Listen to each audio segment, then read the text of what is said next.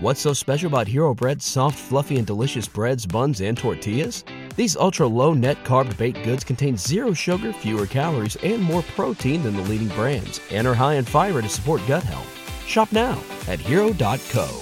This is the History Worth Saving podcast. Subscribe, like, and share your story ideas at historyworthsaving.com. And while you're there, you can also pick up a copy of my new book, Tales from High Bluff Stories My Grandfather Would Like, just by visiting historyworthsaving.com. And a special thank you to our friends at The Conversion Mill for making this episode possible. The Conversion Mill turns your existing website visitors into paying customers. Find more at theconversionmill.com. That's theconversionmill.com.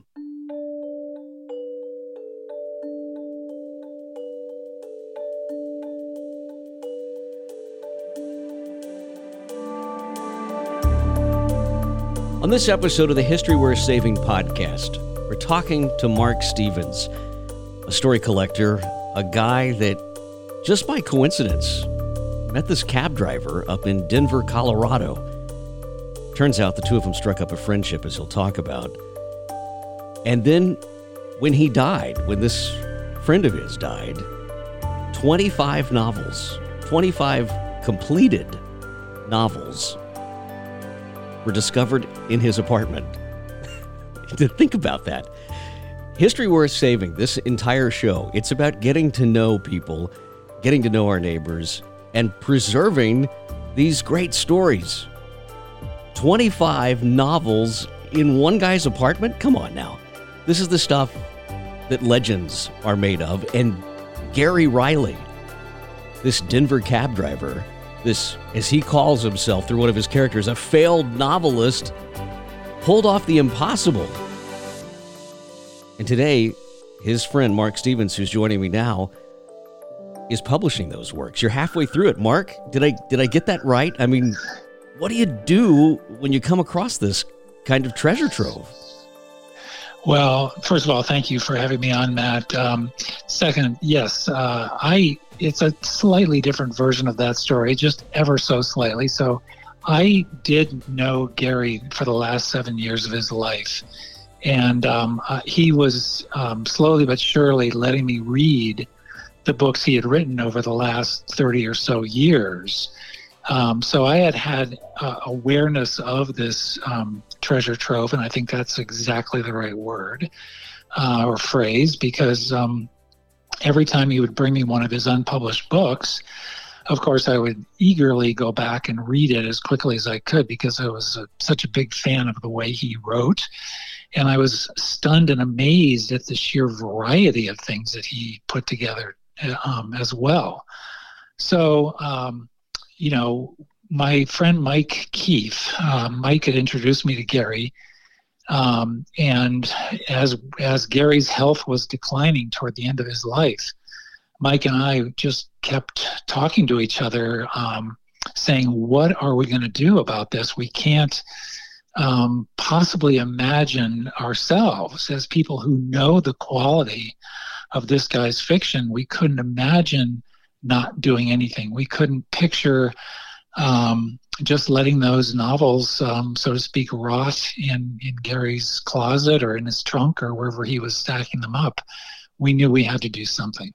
And let me put this into perspective. Uh, Gary Reilly, back in, in 1977, sent in a short piece to the Iowa Review. Of course, anybody that knows anything about books knows that the Iowa Review uh, is is an incredibly uh, prestigious publication, and and Gary was actually published in this back in, in as I said in '77. So he had some chops. I mean, this is not just you know this isn't the guy that's yeah. written 13 books in his mother's basement. I mean, this guy has some chops as a writer. Yeah.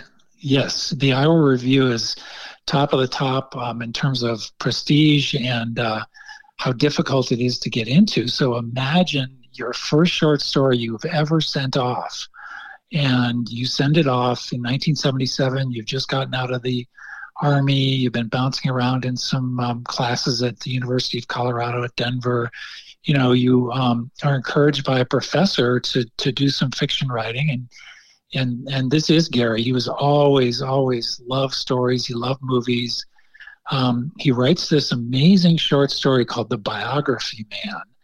And he sends it off in an envelope. Um, and lo and behold, they publish it. Um, not only that, they give it the first opening slot in the fall 1977 um, edition of their quarterly publication. And you open up, I've got a copy on my shelf, you open it up, and there's Gary's name. And, and if you're Gary, you're thinking, wow, that was, that's pretty cool. I'm, I'm in this amazing publication. I'll keep writing fiction. And for the next 30 years uh, or so, you apply yourself um, and produce, um, as you've already mentioned, some 25 full length um, books and and yet fail after that to ever find a publisher again. Um, so it's it is remarkable. I I'm a fiction writer myself. I've been fortunate to have five novels out. I'm actively involved in um, many, many writing groups. So I know lots of writers all over the country. And I know occasionally writers who have been unpublished who might have made their way through three or four books of, you know, completing books and seeking publishers and then sort of giving up um, if, if you don't hit it after that that many books. Um, lots of writers all have um, sort of those first test um, sort of drives where you try to put a novel together and it doesn't work out and you might move on to the next and maybe you eventually get published. So lots of lots of writers have those first early um, sort of practice books that you you acquire or you you finish. Gary kept writing and writing and writing despite no encouragement from from editors or the bigger publishing world. He just loved to write Let's rewind a little bit. Tell me about sure. Gary uh, as a man. Uh, you've mentioned his service. Uh, talk to me. Where, where do you want to start on this? Because I think it all sort of contributes to this picture of Gary Reilly. Right. And um, I can give you my version of Gary, which was the last seven years of knowing him uh, before he passed. Uh, very uh, gentle, funny, warm, um, kind of uh, guy, kind of the kind of guy who'd like um, to be in smaller groups when I knew him, maybe one or two people to meet for coffee and shoot the breeze. He'd tell you about some B movie he watched late at night the night before and laugh at how silly the plot was. And he would um, be somebody who might hear that um, a friend of yours. I mean, I might mention casually to Gary that a friend of mine just finished a book, and um, Gary would say, oh, I'd love to read it and give feedback if I could. He was very generous with his time, he was very thoughtful. Um, but the, the one way I would suggest people get to know Gary is to read his books. And I know that sounds um, kind of um, I don't know, crazy in a way, but Gary really knew himself and he poured himself into his fiction particularly uh, the Asphalt Warrior series, which is his series based on his own life as a Denver cab driver. And uh, we are, we are, and we as Mike Keefe and myself are getting ready to publish the final ninth novel in that um, series this coming summer of 2020. And all the books are about Gary's alter ego, a guy named Murph, uh, Brendan Murphy, aka Murph, the Asphalt Warrior, who has two goals in life, and those goals, I think, are very reflective of Gary's own personality. One goal was to earn as little money as possible, and that is obviously exactly the opposite of how most people go into the work world.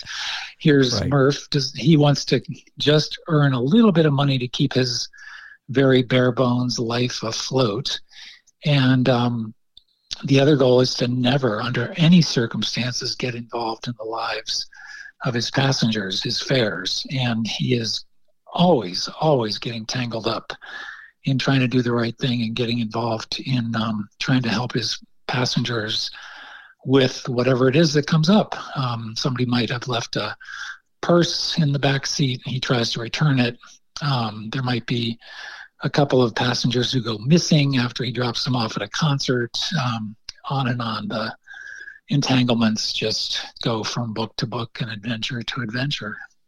And, and Gary was uh, involved in the military. He was a, a Vietnam police officer, an MP, uh, if I understood right. that correctly. So, you know, there, there there was darkness in this guy's life, obviously, uh, at, at, some point, but he had the wherewithal to, to, as you say, get to know himself enough, uh, and then and then pour that into these into these works. How do you think his time in the service uh, affected the rest of his life? Oh, I think it was very, very um, impactful. Um, it was powerful, and and again, uh, I would steer you to the three books we published based on his um, um, experiences in Vietnam. There's a trilogy. Um, begins with a book called The Enlisted Men's Club. The second book, um, and that book, first one, takes place prior to his being shipped off to Vietnam. It mostly takes place at the Presidio in San Francisco, where he was stationed before being shipped off. The second book is The Detachment, and um, the meaning and the title of that book have lots and lots of weight uh, when you read it. Um, there's the military term for a detachment, but I think anybody who reads it sees how um, Gary's alter ego in these books, his name is Private Palmer, and um, Private Palmer is just very uh, cynical and wary of all the military world that he's immersed in. And um, the detachment is the middle book, and the third book is um, the return, where he comes back to the United States. And um, I am, of course, spacing the title right this minute, but I'll think of it in a second.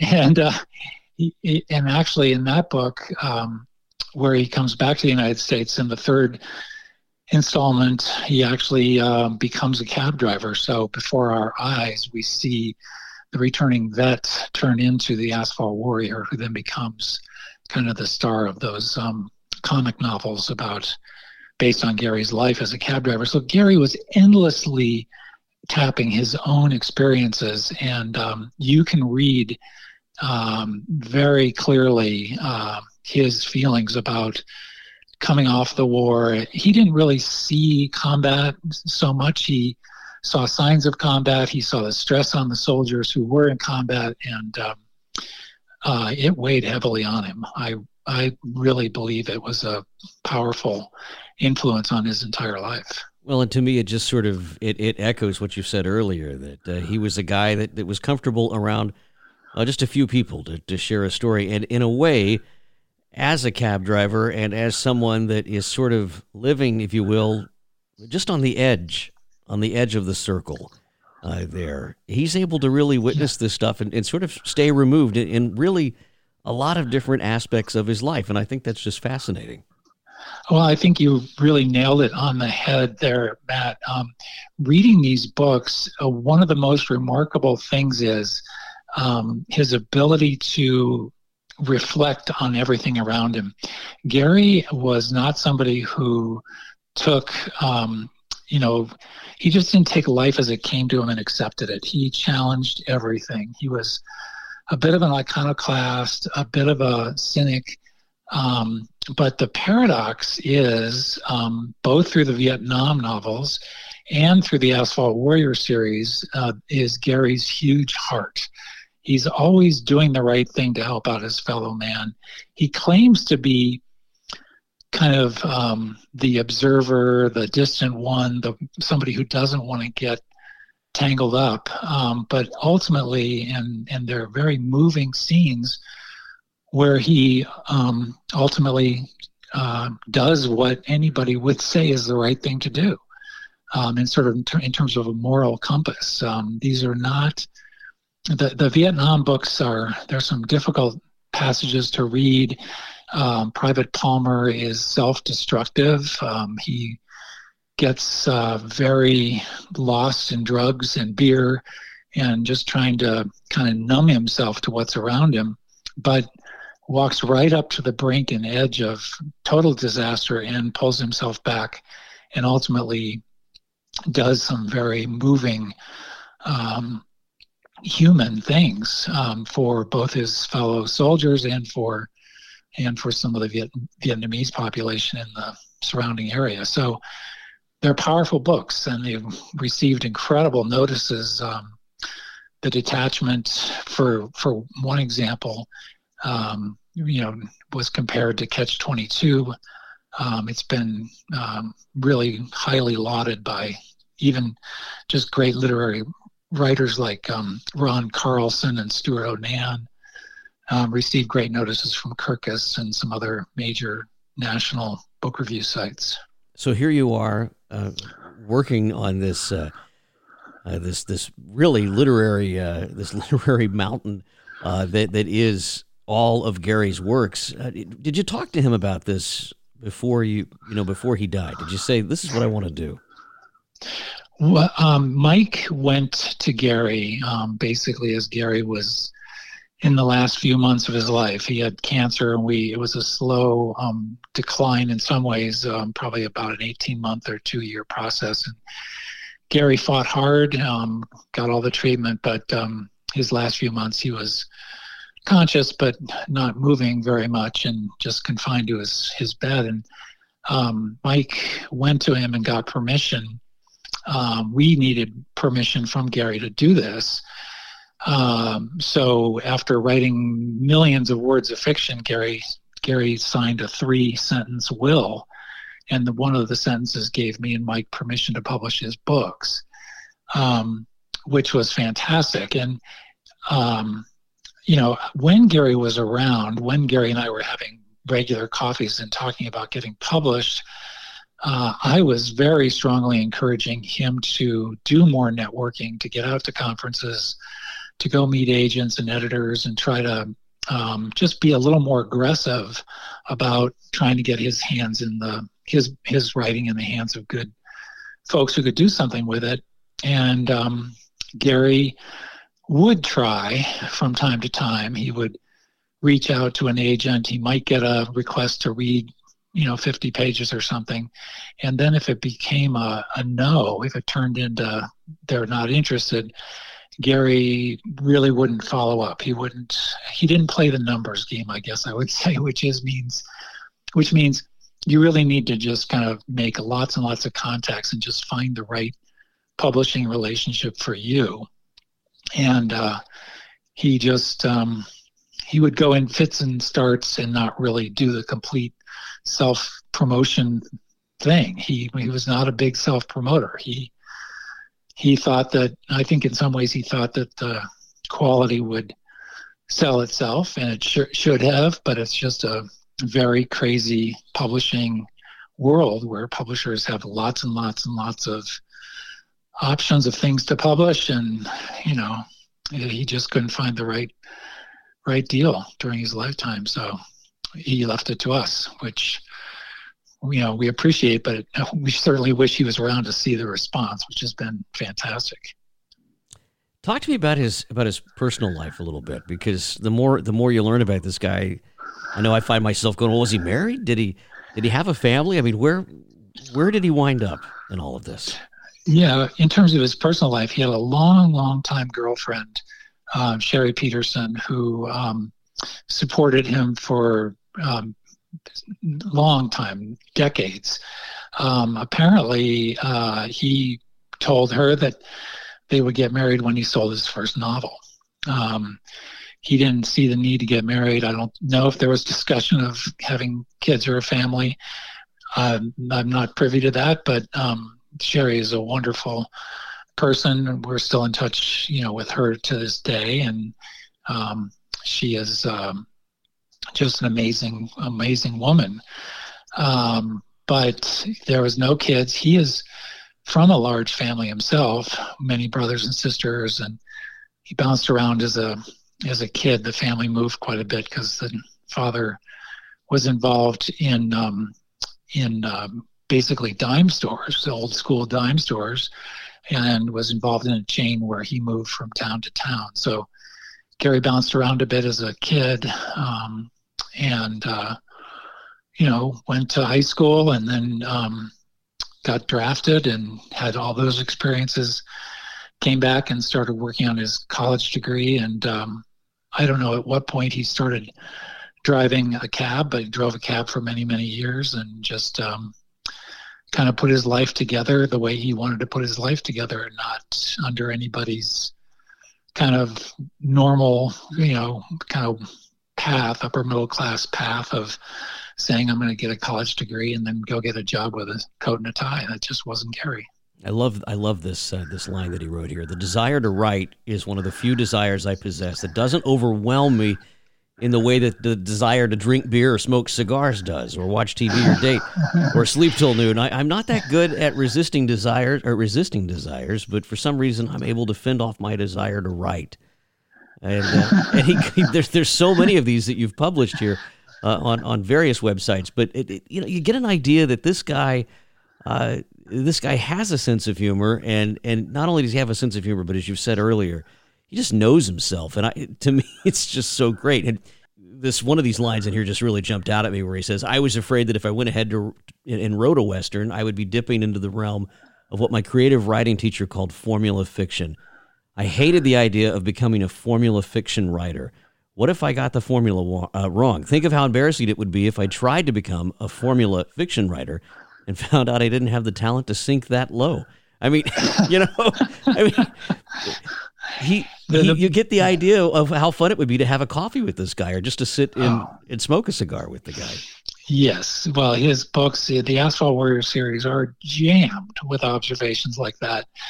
And not only about writing, um, because, of course, being an alter ego, Brendan Murphy, aka Murphy Asphalt Warrior, um, he was complete alter ego in terms of being a taxi driver, also in terms of being a failed novelist. So Gary poured all of his observations about writing into Murph's head, and we got to experience how Gary viewed that world. And many frustrations along the, the lines of the one you just read um, are there.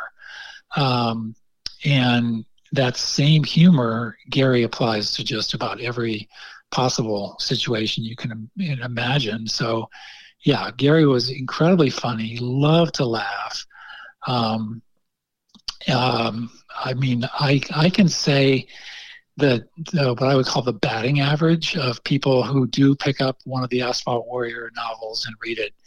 Um, the batting average is very high. You know, I'd say 99 out of 100 readers immediately realize that they are reading a very fresh original voice, a very clear, powerful voice um, in terms of fiction. And it's that combination of deep self awareness, um, yeah, which Gary had. I think he had incredibly deep awareness of who he was and what he stood for and what interested him, um, coupled with that feeling of just being on the outside of, of just being in a unique position to view the world. Um, you know, it takes, I think it takes artistic guts to take that position to put yourself in a in a very vulnerable place where you're going to um, pour yourself out on the page and create a really compelling character to um, be the vehicle for your attitude about the world. Um, and I, I, think readers who who who dive into Murph will see that um, there is another way to think about it. We don't have to all be following the same sort of path that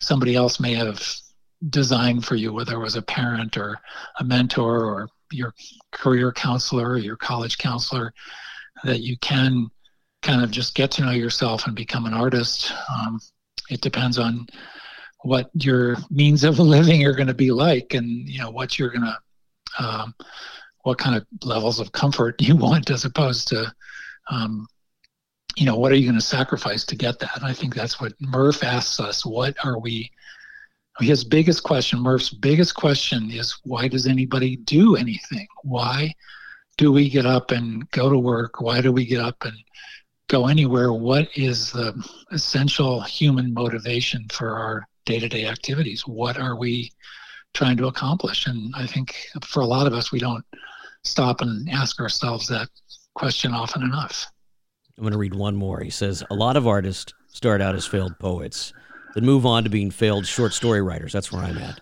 Uh, before they finally break through to the big time and become failed novelists. And if they're like me they branch out to become failed screenwriters. A few take the high road and become failed playwrights but most just stick with being failed novelists because the potential to make lots of money is greater.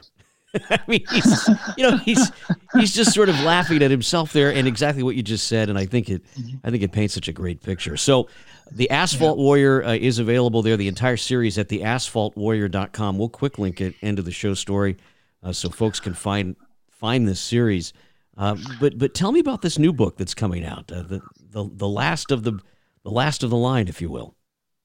Sure. So um, the last of the Asphalt Warrior series uh, will, is called Varmint Rumble, and it's um, uh, Murph gets tangled up with a motorcycle gang um, called the Varmints, and uh, he, again, the reason he gets tangled up is because of his um, gesture at the beginning of the book to stop and check on what appears to be um, a dead um, body in the middle of a road. I won't go into a lot of detail, but the next thing we know, he's being um, pulled into this motorcycle gang, and um, so yeah, this comes out this summer, um, and and one of the things that is apparent when you're reading it is that Gary wrote it. Um, it was one of the last books he was writing because in it, Murph gra- grapples with death and looming death, um, as was Gary at the time. Um, so there's some very moving parts in it, but it's all played for ultimately um, that same Murph character and that same wry, kind of cynical attitude about the world. Um, so that will complete the Asphalt Warrior series, and we have um, approximately another 10 or 12 books somewhere in that area to go.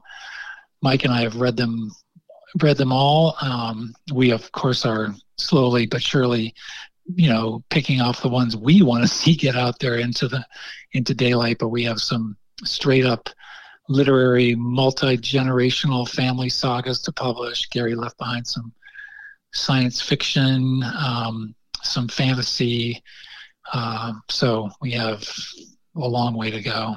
And i will say that he's built a very very loyal following uh, here among among his readers, which I think is great. Mark, let me ask you because you, you are an author yourself, uh, an accomplished writer. What have you learned in, in this process? Uh, I mean, it's it's a it's a noble noble cross for uh, a man to pick up and, and carry across the finish line an, an, another man's work uh, posthumously. I mean, what what have you learned through this uh, through this process? Well, um, one thing I mean I constantly think about with Gary is back to that um, believing in yourself kind of business. And I do think Gary believed in himself. You don't write 25 novels without believing in your ability. Um, Gary knew they were good, but he missed that piece. And uh, what I want to do when I meet with writers who are at all uh, feeling insecure about pitching themselves um, once they finished a book is to be fearless in that and and to be kind of just gentle, gently uh, relentless in terms of just continuing to reach out um, to publishers and editors and agents, anybody who can read your books, uh, read your works, and give you feedback. Um, and I would even criticize myself for not doing a better job early on in my career of really just getting 100% behind your story getting um, you know half a dozen or eight professional analyses done of your book and taking that very seriously back to the back to your drawing board back to your writing process whatever it is and making the book a better book and going back out and trying again to sell it in a much more purposeful, organized way.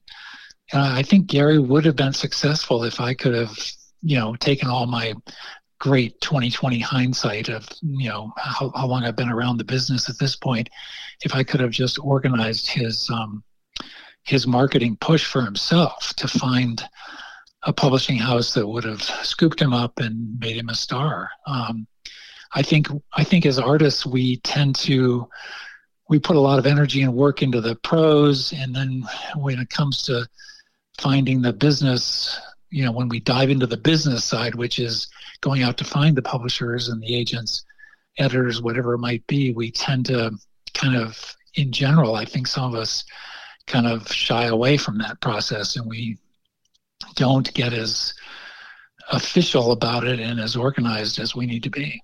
So, well, and that's uh, that's good a good lesson there for me. I just uh, have the first beginner book out, right? So I'll take your advice. But for Gary, I, I can't help but wonder. I can't help but wonder if if he's looking down, going, "Well, thanks, thanks, Mark. I I really appreciate what you've done, but I don't know if I'd do it any differently." Yeah, you know, yeah, I mean, he, he's the guy that beat the system at the end of the day, right? Do as yep. little work as possible, and and just get it done. And and here we have 25 completed works, and uh, the ninth in the series out on the way. Mark, the work you're doing, uh, you and Mike, it, it you know it can't be it can't be undervalued. Thank you for what you're doing in this process because it's really cool work, and I'm I'm so glad you came on the show and shared a little bit with us. Thanks for having me. We really appreciate it. And tell folks how they can read your work, Mark, because you can't say something like you just said and then not get that out there. So let's let's hear it, Mark. Oh, my my website is writermarkstevens.com. I write a mystery series based on um, a female hunting guide up in the Colorado wilderness, um, the Allison Coil mystery series. All right, Mark Stevens, thanks for coming on, and I hope you come back at some point. Thanks, Matt. All right. You can find out more at historyworthsaving.com. I am Matt Jolly, and if you want a copy of my book, I'd be remiss if I didn't say it. You can find the Tales from High Bluff anywhere books are sold, especially on Amazon, or you can just click the link right on historyworthsaving.com. My thanks to each of you for being here. And remember, get out there and get to know your neighbor because trust me, these stories, the stories that we tell on here, you have them in your own backyard. You can't you can't appreciate someone you certainly can't like them if, if you don't know them. And as I've said before, the entire last year, this country is so incredibly divided right now. We can't move forward unless we get to know each other. And all of that, all of that, that knowledge that we gain from our neighbor, that's the history that's worth saving.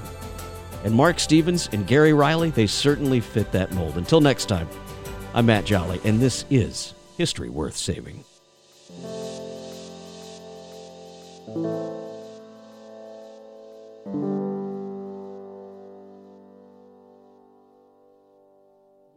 What's so special about Hero Bread's soft, fluffy, and delicious breads, buns, and tortillas? These ultra low net carb baked goods contain zero sugar, fewer calories, and more protein than the leading brands, and are high in fiber to support gut health. Shop now at hero.co.